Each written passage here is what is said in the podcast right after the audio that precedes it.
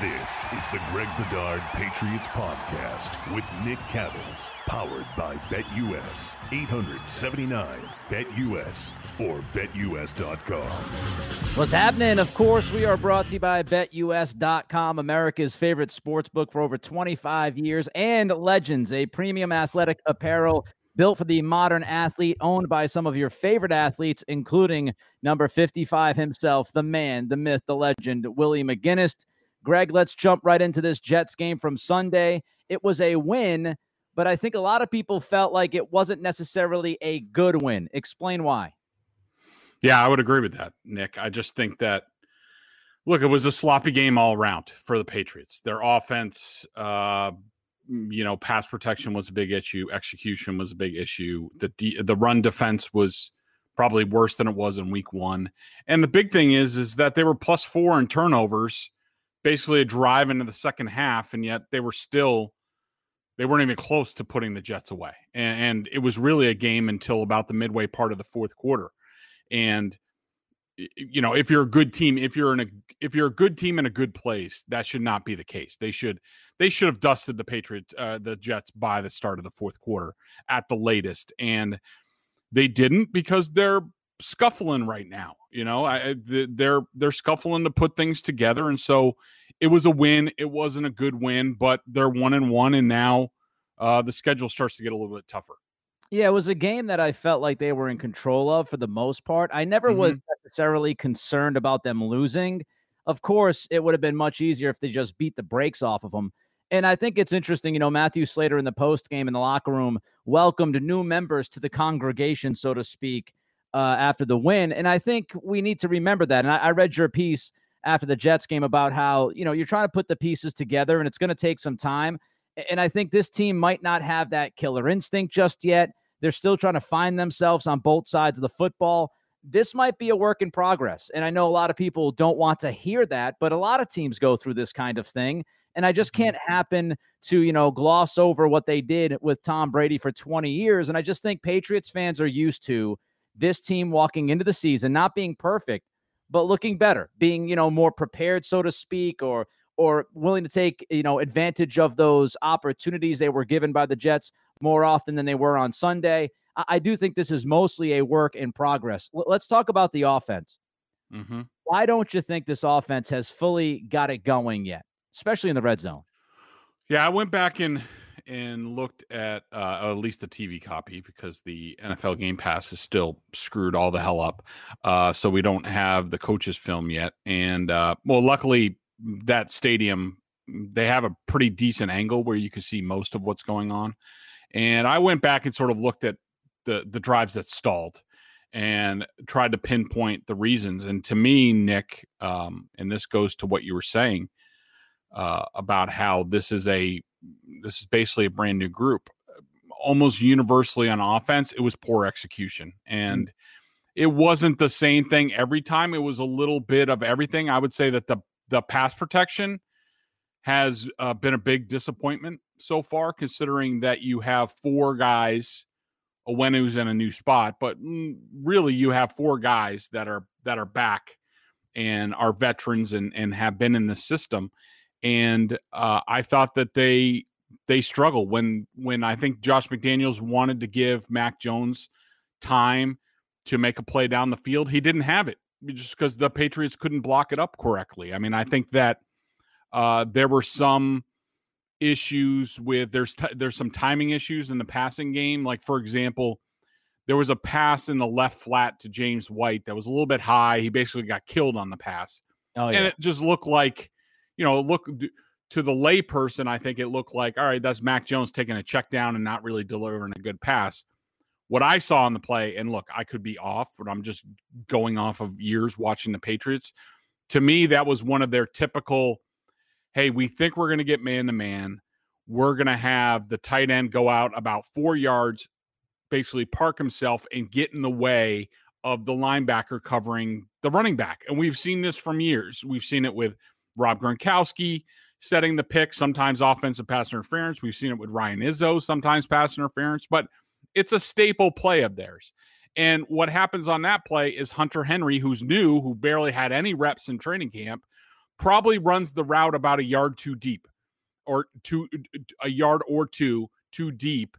And that allowed the linebacker to undercut Hunter Henry and to be in position to make the play. Whereas if they rep that more, if they have better timing, Henry gets in the way and James White's wide open and he's going for about 30 yards down the sideline. So that's what I'm talking about in terms of the timing, the execution of the offense. It's just not there right now. And it's a little bit of everything. It's the line, it's the receivers, it's the tight ends, it's Mac Jones at times, it's the running backs picking up pressure.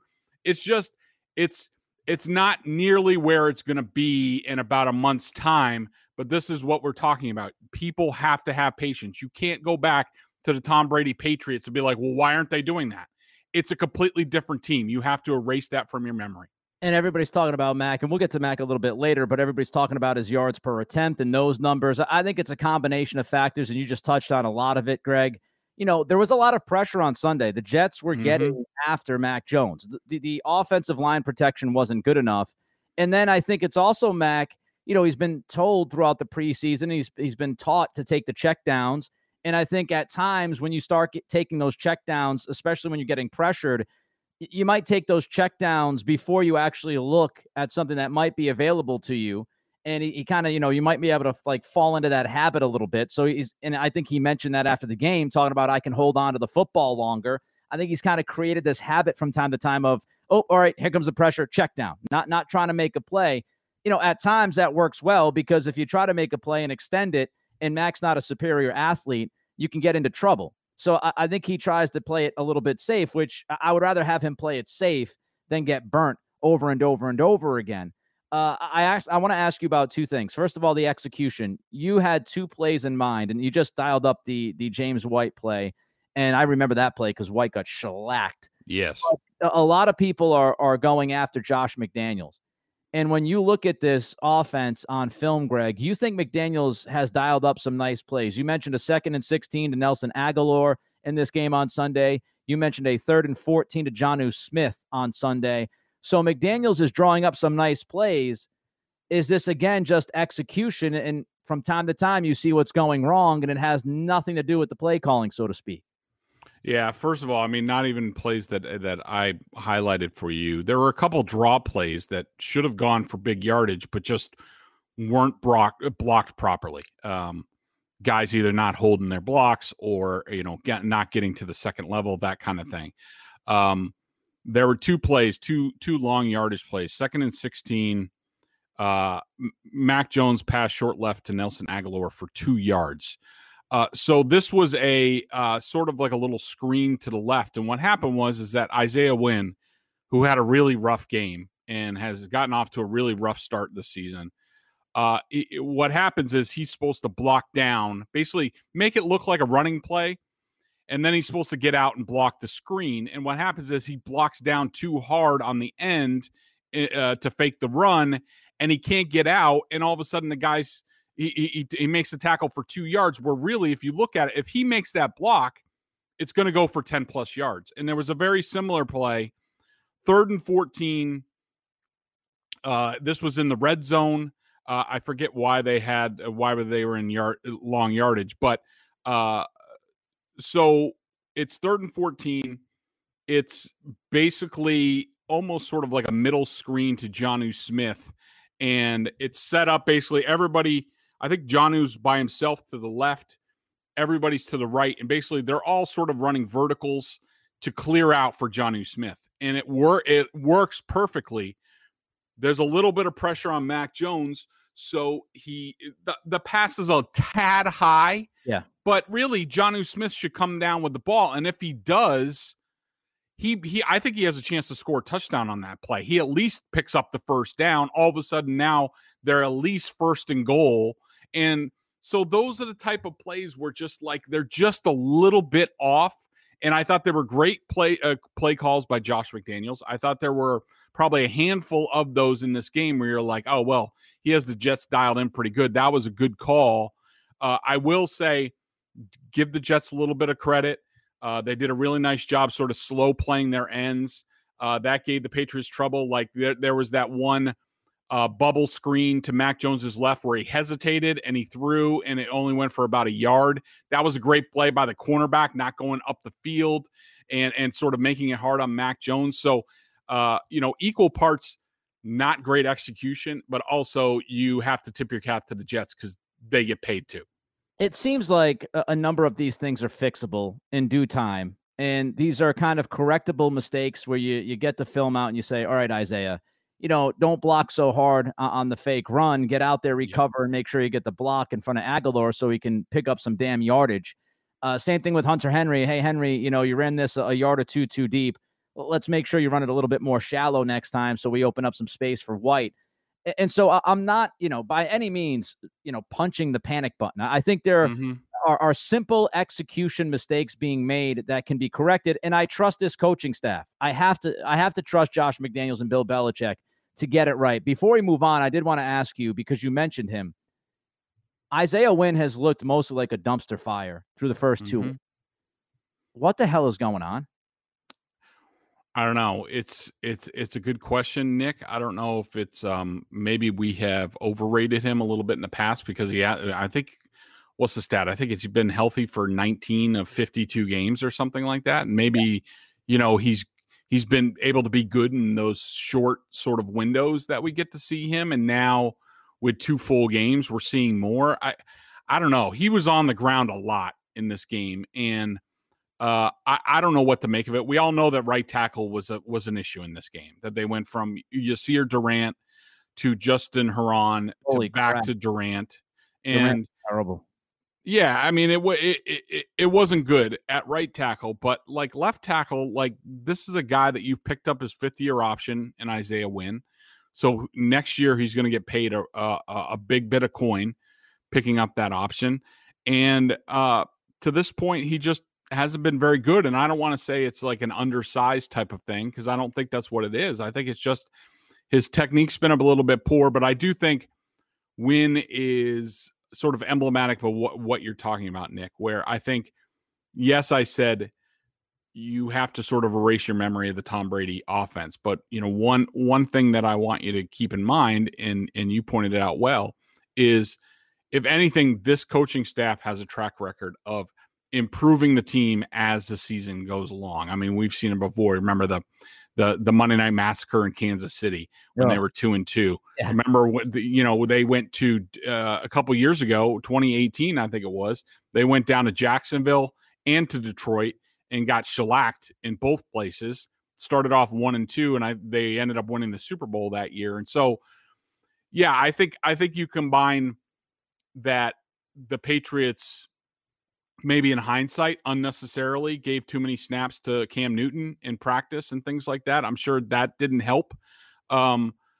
But this offense will hopefully should get better as the season goes along. They just need a lot more reps, and that includes Isaiah Wynn. He just, I don't know. Yeah, I mean, you know, you got Joe Tooney not there anymore either. So it'll be interesting to see if Wynn figures it out over time. Maybe this is an Isaiah Wynn island that he's on, and without Tooney, he's got to get used to this a little bit, figure some things out. And as the year progresses, he gets better. We still got to talk about Mac Jones. We still want to talk about these tight ends and wide receivers a little bit. And we want to talk about the run defense, but first, Greg, let's talk about BetUS. Personally, me speaking, it was a pretty rough weekend. I did not do well with picking games this week. I'll be back this week to try to get that back. But tell us all about BetUS. Yeah, listen up, sports bettors. This is Greg Bedard here to tell you about my favorite sports book, and that's BetUS. Football is back, and it's time to get in on the action. I only endorse one sports book, and that's BetUS.com. Why, you ask? Because BetUS has been America's favorite sports book for over 25 years. You need a sports book with integrity and longevity, and you need to know that you're going to get paid. You need a sports book that offers everything, including live betting, MMA, golf, horses, esports, and all kinds of crazy bets. And they will walk you through setting up an account. Nobody in the industry gives bigger bonuses than BetUS. Join now, check out the offers, and you can get up to 200% in bonuses on your first deposit. Nobody beats that. I bet at BetUS. I think, like Nick, it wasn't exactly good for me last weekend, and including the first weekend of the season. But we're gonna we're going to rally Nick and get things under control. But you got to make sure when you go there, when you go to betus.com, make sure you enter BSJ when you sign up to get your bonuses, support the show. We really appreciate it. So make sure you go to betus.com and put in BSJ. BSJ, 200% in bonuses. Absolutely outrageous. Yes, we are going to rally. Let's talk about Mac Jones. Your thoughts on his day? I thought he was okay at best in this game, and I thought he was much better in the first game.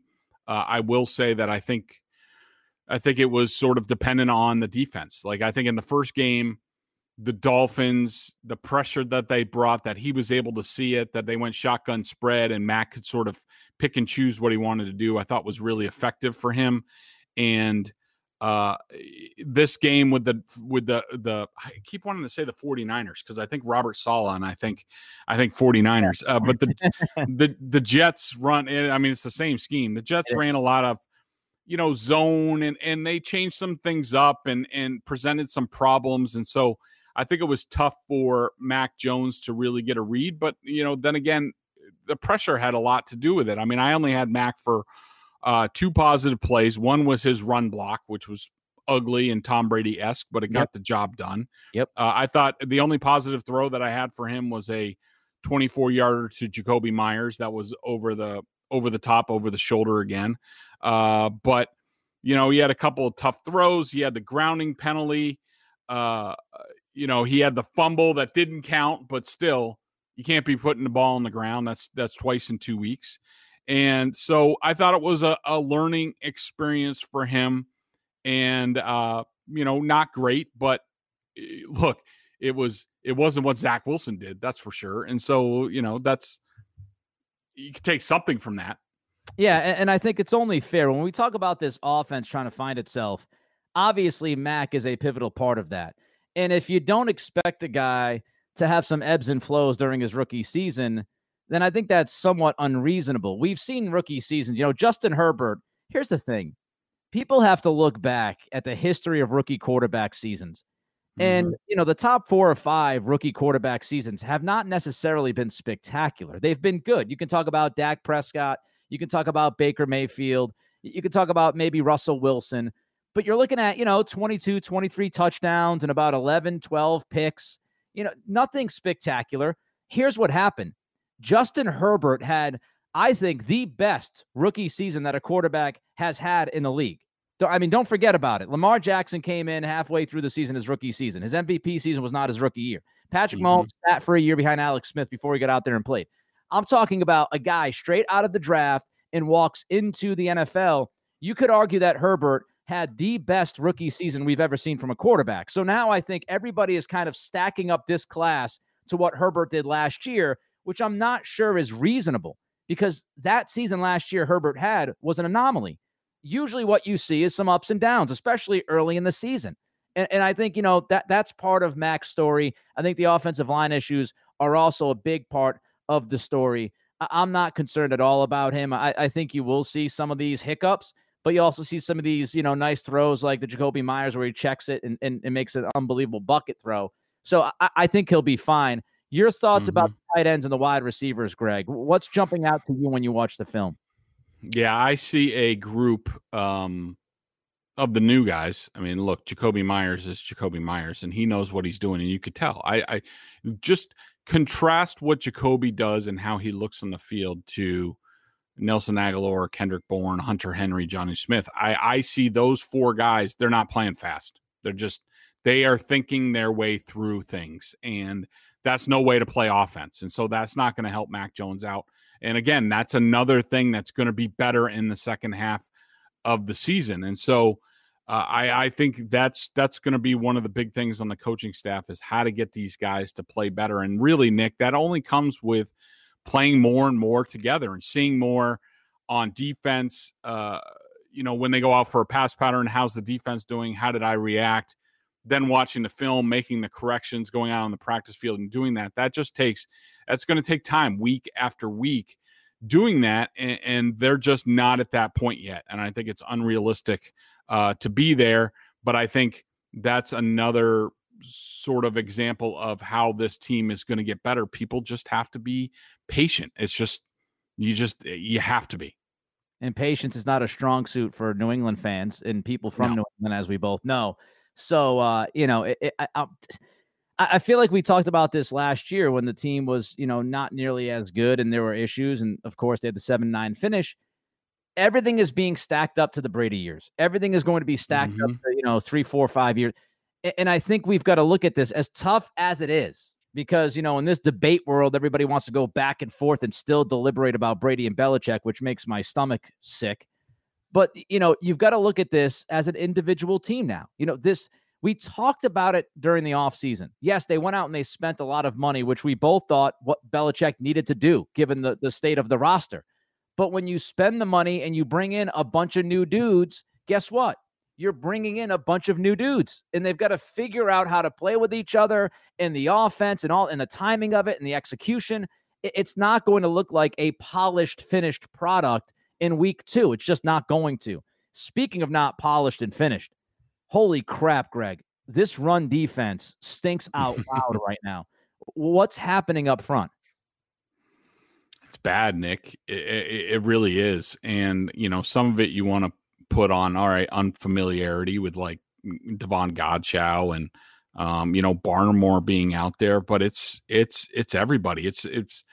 It's similar to offense, Nick, where with the Patriots offense, where, look, these guys need reps together. They need to get on the same page. But, you'd like to see guys like Godchaux and Guy. I thought Guy was better in this game. Yeah, he made that red area. He was good.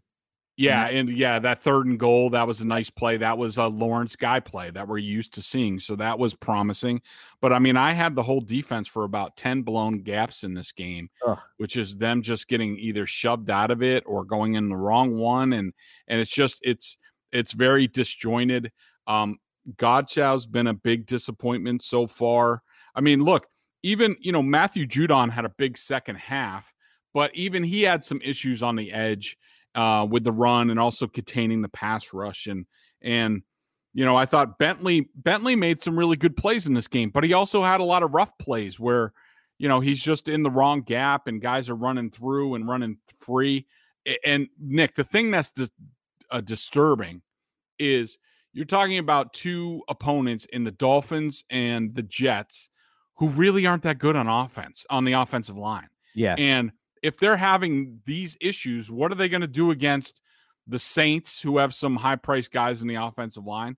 The Bucs, of course, have some really good players on their offensive line. Even though I think they've always been a little bit overrated, but those two lines are certainly a step up from what the Patriots have played the first 2 weeks. And so, look, I think the onus is on the coaching staff. They need to get this stuff cleaned up. And, if Godchaux's not getting the job done, put Corey Davis out there. Like, they need to figure out what personnel they're going to run.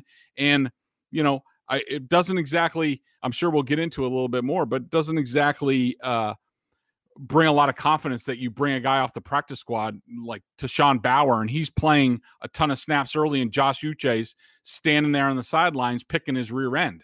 And so I just think they have a lot to figure out up front, and until they get figured out, I think this team's going to have trouble pulling away from a lot of opponents, just like they have in the first 2 weeks. Look, I don't think the run defense has been good. As I said, it has stunk out loud. But how much credit do you give to the looks in that first half specifically? It looked like the Patriots decided to play a lot of coverage against Zach Wilson and, force him to kind of be patient. And then eventually the inner clock was going to start working and he was going to, make a play that he would regret. So how much of the run defense, I don't want to say by design, because you don't walk in and go, hey, let's give up a bunch of run yardage. But how much was it them playing coverage and not necessarily being aggressive up front and allowing Wilson to make some of those mistakes? Yeah, I can see that. The Jets went a lot with a lot of two tight end looks, and so that involved, Duggar and Phillips being out there. But really, especially most of the game until it got into doubt and the Jets had to throw the ball, the Patriots were putting out a lot of three-man lines. They brought out 3 defensive linemen. They'd have Hightower on one edge. They'd have Judon on the other. They'd have Bentley at linebacker. And they bring Duggar into the box.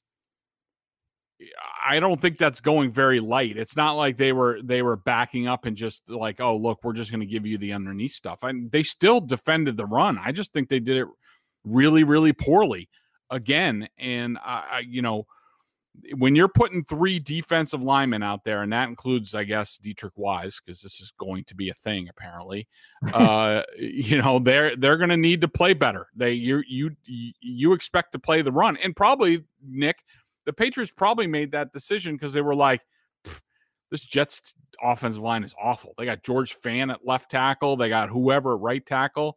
Like, I don't even know who's on the inside. They're so bad. So we can go light because we're gonna win at the point of attack. And guess what? They lost. They lost big time. Yeah. And against a better opponent, against a better quarterback, they don't get four interceptions.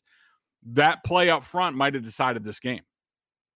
All right, one more thing before we move on to 3 up, 3 down. Talk about some of this Patriots defensive pressure they created late in this game. Bauer playing as much as he did, especially over Uche. Why? The only thing, Nick, that I can think of is like, because the role that they had him out there, it's his length and his ability supposedly to play the edge against the run. And they just think, for whatever reason, they think Josh Uche is not good enough, even though he is a little bit undersized, but he has longer arms. And I just don't get it. I mean, I know a lot of, like Judon, a lot of Uche's production in this game came in the second half when the score was helping the Patriots defense. It allowed them to pin their ears back a little bit more. But look, I just don't understand it. This guy just got elevated from the practice squad. Josh Uche's been out there the whole time, all during training camp. Sometimes you need to go with the younger kid, and you drafted him there, play him, what have you. I just don't understand it. And this game, going back and watching the film, I mean, I had Uche for 1, 2, 3, 4, 5, 6. I'm even running out. I ran out of space in the second half. 10+ plays for Josh Uche in this game, and Tashaun Bauer had 0 and 1 minus play with an edge. So, like, what the hell are we doing here? Stop getting so cute with the personnel and, oh, I need Dietrich Wise and his arm length and Bauer and his arm length. It just play guys who are going to make plays. I know Uche's going to make plays. That's all he's done since he's gotten here. Just give him a chance. I'm getting sick of watching some of this stuff. And you wonder, we also have to include the idea that, Kyle Van Noy was not out there. So, maybe Van Noy, especially when we talk about the run defense and setting the edge and all that stuff, before we got into this season, we talked about Judon, Van Noy, and their ability to help against the run. Well, you were missing one of those pieces. So it's fair to bring that up. Not to say that Van Noy would have been the difference maker and the run defense would have been spectacular, but it's only fair to bring up that they did miss him, I think, in this game on Sunday. All right, before we move on with 3 up, 3 down, I'm going to tell you about Legends. I mean, Legends is the premium athletic apparel company that we've been talking about over the last few weeks on this podcast. Just great stuff. The hoodie is light enough where it doesn't weigh you down if you're working out, doesn't get all sweaty and messy. And also, if it's a hot day, you're working outside or whatever, I think the stuff, the t-shirt they have and the vented shorts, as Greg has talked about, I mean, those are the cooler options. So you can work out, you can do things and not feel like you're going to die of sweating and heat. So check out legends.com. It's premium stuff. Greg, tell them all about it. Hey, Patriots fans, when I say the name Willie McGinest, what word comes to mind? Defense champion? What about Willie McGinest? What about legend? Well, add to that list entrepreneur, because number 55 is one of several athletes who are investors and owners in the athletic apparel brand Legends. That's right. Willie, along with guys like Steve Nash, Baker Mayfield, Matt Barnes, former Celtic Marcus Morris, and even entertainment icon Quavo, are just a few of the names building Legends into the hottest apparel brand in the market. Visit legends.com today to shop the latest trends in athletic apparel, from shorts, tees, hoodies, and more, and save 20% when you use our code PATS20. That's legends.com and promo code PATS20. Offer ends October 10th. And Nick, I got to tell you, I had the shorts on yesterday, and I was very impressed. Like, I'm a guy who likes comfort, and these are more of the athletic type shorts. And what I really thought was cool is that they basically had almost like the underwear built in to the shorts. And like, they were a really nice fabric. They were really comfortable. The shorts were really comfortable. You know, my kids at first, when they saw them, they're like, I don't know, Dad, I don't know if those are your style. But then I had them on yesterday and they were like, those look pretty cool. Even on me, they look cool. So make sure you go to legends.com, check out all the stuff they have, save 20%. I mean, 20%, that's a good chunk of coin. And I also saw that they're running a free shipping special if you order enough stuff.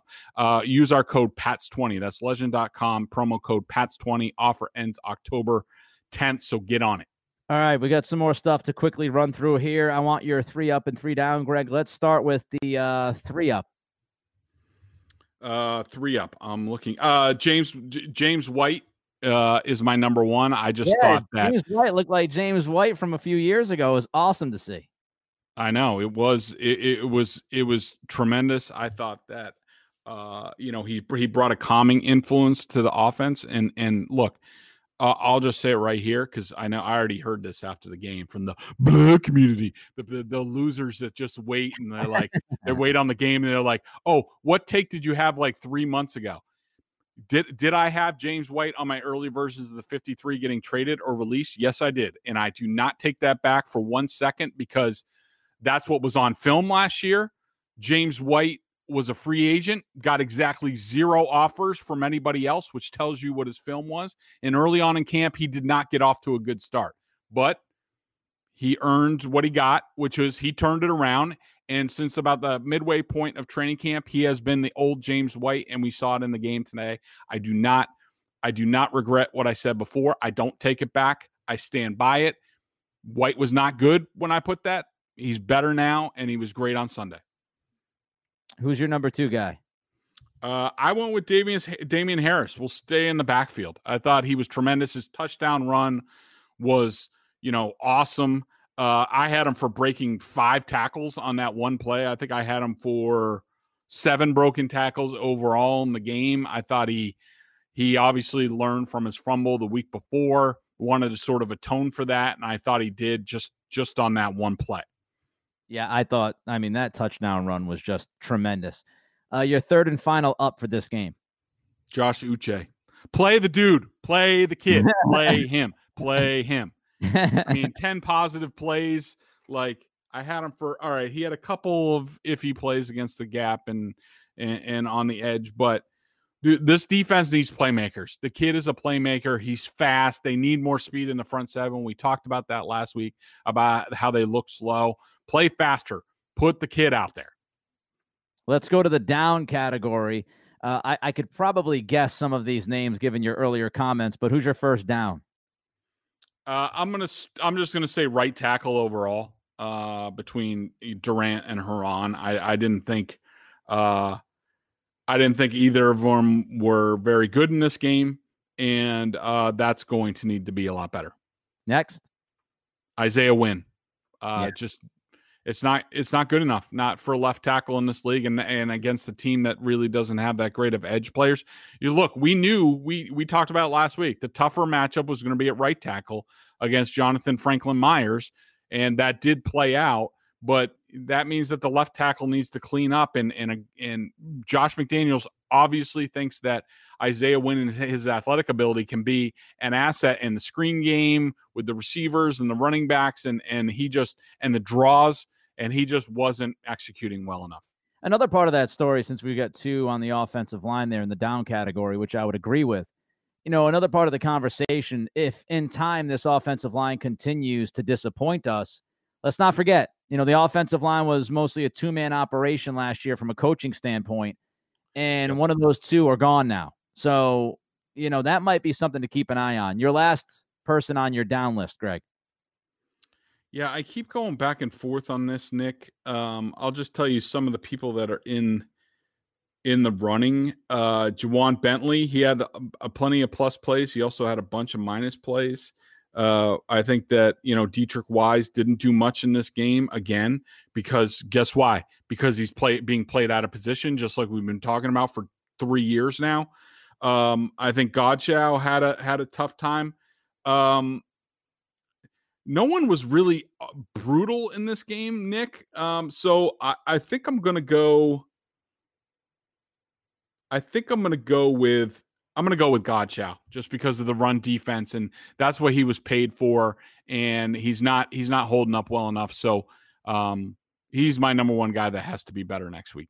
And Bentley's going to be somewhat of a polarizing guy because I saw a lot of reaction on Twitter saying he was playing really well and he made plays. And, you know, in your eyes watching the film, he also had some mistakes that could catch up. So interesting. Yeah, it was like 50-50 for him. It was 50, you know, 50% good plays, 50% bad plays. You know, obviously you'd like him to be a little bit more consistent.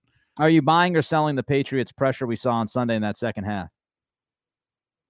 I'm not ready to buy yet. I'm not saying I'm selling, but I'm not buying because you should do that. When the score gets out of whack, you should be against a crappy line and a rookie quarterback. And by the way, one thing before we get going, one thing I wanted to say, the first two interceptions I did not put on Zach Wilson. I thought that Corey Davis, who is a guy that a lot of Patriots fans wanted the Patriots to go after in free agency, I thought that he stopped running on the first route where if he kept going across, which I think what Zach Wilson wanted, but all of a sudden he realized that Corey Davis was stopping and there was pressure coming and Zach Wilson, there wasn't really anything else he could do. So we tried to give him a chance and it just didn't work out. I thought that was a poor route. I thought the second one, Zach Wilson thought that Corey Davis was going to flatten out and go to the sideline. Instead, he came back towards Zach Wilson, and that's why the throw was a touch high and went off Davis's hands. So I just wanted to point that out. But as far as the pressure, I want to see them put pressure on when the game's in doubt or when the game we're not sure who's going to win. When the game's over in the second half, fourth quarter, anybody can put pressure on them. All right, let's jump to the BostonSportsJournal.com member question of the day, $39.99 on their annual plan. Of course, if you're listening to this, you're a Pats junkie, which means a membership at BSJ gives you access to a ton of video analysis Bedard does on the coach's film and direct access to him in weekly chats. Budman 326, Greg asks, is Wynn a sneaky draft day bust? I never used the term bust, and that the Patriots picked up his fifth year option would lend you to believe that he's not. But I will say this. I would say he's more in the Sony Michel category than anything, which is, you know, is he a good serviceable pro? Yeah. Is he exactly a first round talent in terms of what he's put out there in, you know, 21 games out of what, 54 now?